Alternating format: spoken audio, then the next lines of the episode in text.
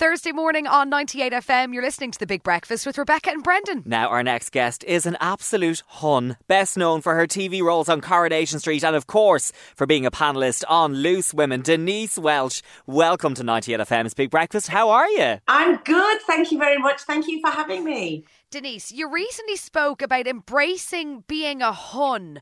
What does being a hun mean to you? Do you know? I don't know.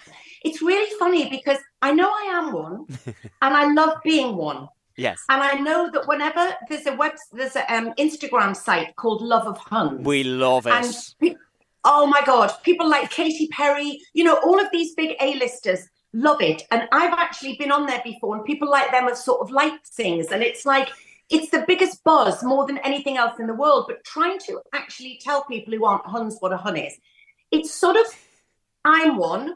Gemma Collins is one. Yeah. Holly Willoughby is a wannabe Hun. Um, Alison Hammond is a Hun. Carol Vorderman is a Hun. There is something daytime-ish about it, Uh-huh. and we are a bit camp, Yeah. a bit opinionated, and mostly we are loved by the gays. Yes. Yes, yeah, yes. you've nailed it, That's Denise. it. You've absolutely There you go. nailed it.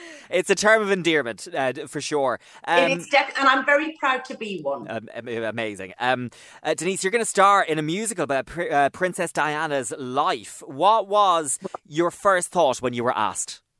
Well, when I say star in a musical, let me just get this straight. So basically, um, this is a very Hunnish thing because Diana the musical, this is a one night concert version, guys. Okay. It's a one night concert version, which the press obviously took and ran with. So, what happened was a bit of backstory is that Diana the musical had a pre COVID um, opening, intended opening. And then, of course, COVID shattered all the dreams. So Netflix recorded it during a sort of lockdown situation. After COVID, Diana the Musical opened on Broadway to the worst reviews you could imagine. Okay. Sign me up. And it closed very it closed very quickly afterwards. But the audiences, many of them loved it.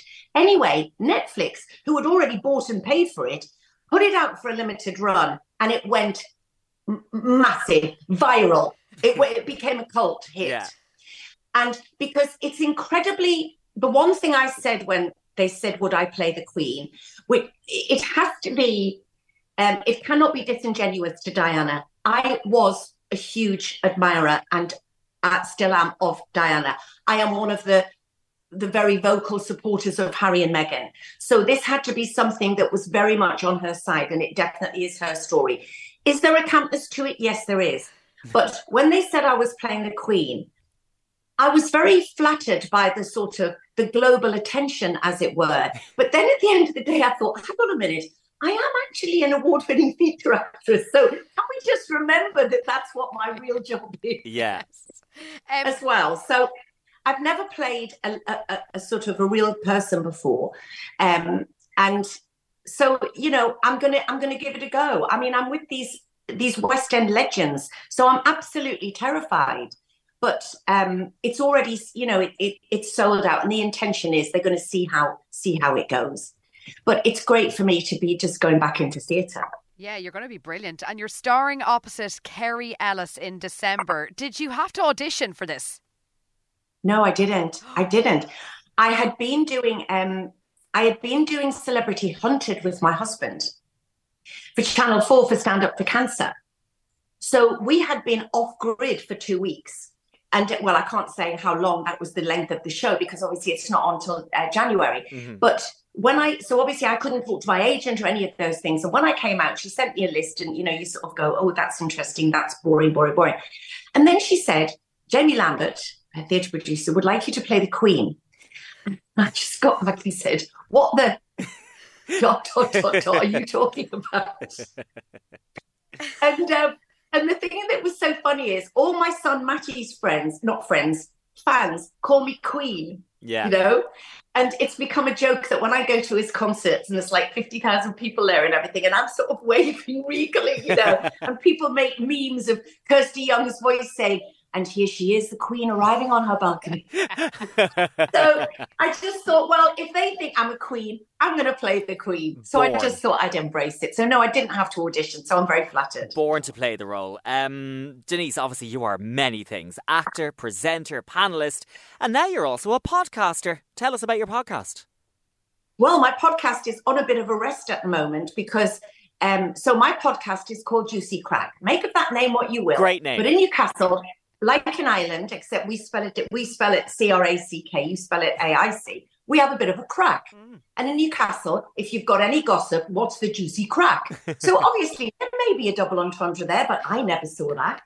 And um, so I wanted, um, I never really thought of doing a podcast. And I thought, you know, I'm a mental health advocate. I have been for 30 odd years. Yeah. And but I looked around and I thought, there's no gap in the market there for necessarily just a mental health podcast. And my son Matty said, Mom, the podcasts that I listen to don't have to be about anything particular. People are interested in you, what you talk about, what your opinions are, who your friends are, who you don't like. So why don't you just do that? So it sort of started organically and became a little bit of a kind of an audible reality show, as somebody called it. And sometimes it's chaotic because I didn't want to be tied to a studio every week. So I do it on my phone usually. And um, and it's and it's really growing. But because of Hunted, I took a break.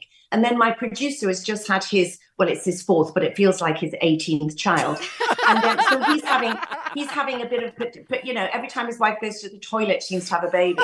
And um, so he's having a bit of paternity leave. So we just thought we were going to leave it for a couple of months hiatus until he's ready again. And then I'm going to come up with more more juicy crack for you all. Denise Welch, stay with us. We will continue our chat next on 98 FM's Big Breakfast.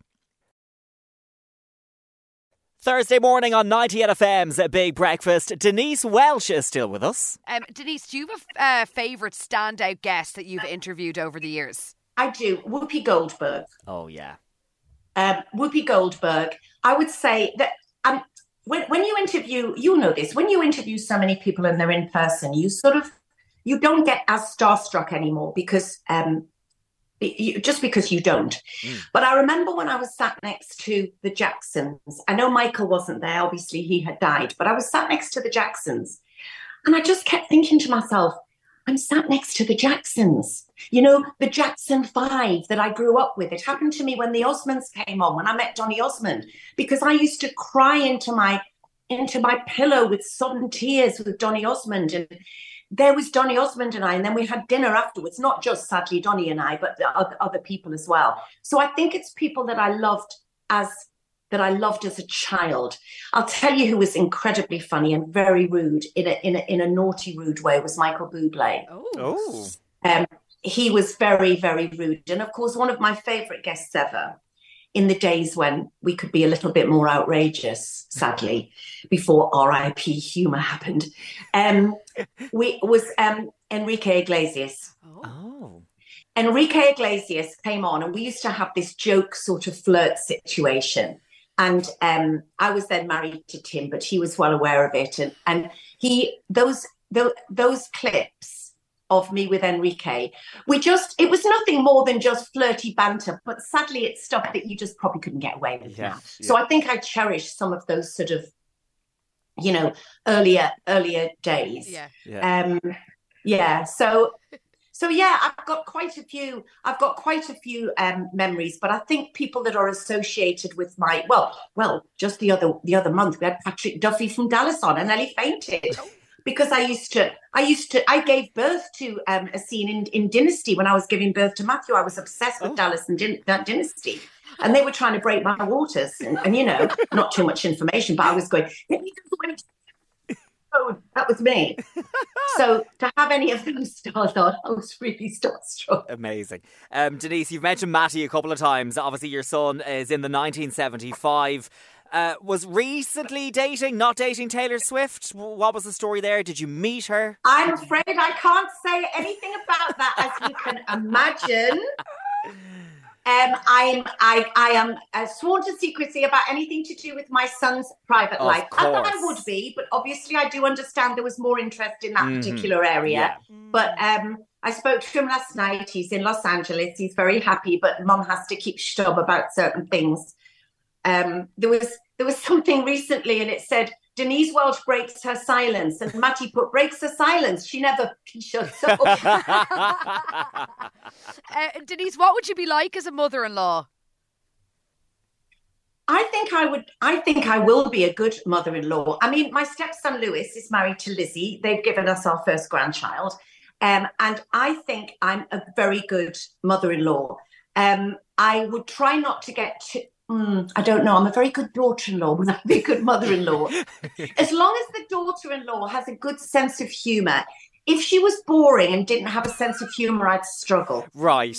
Yes, yes, yes. Do you know what I mean? I do. I would, I would, I would struggle with that, and I think I would therefore possibly make little passive comments. Oh.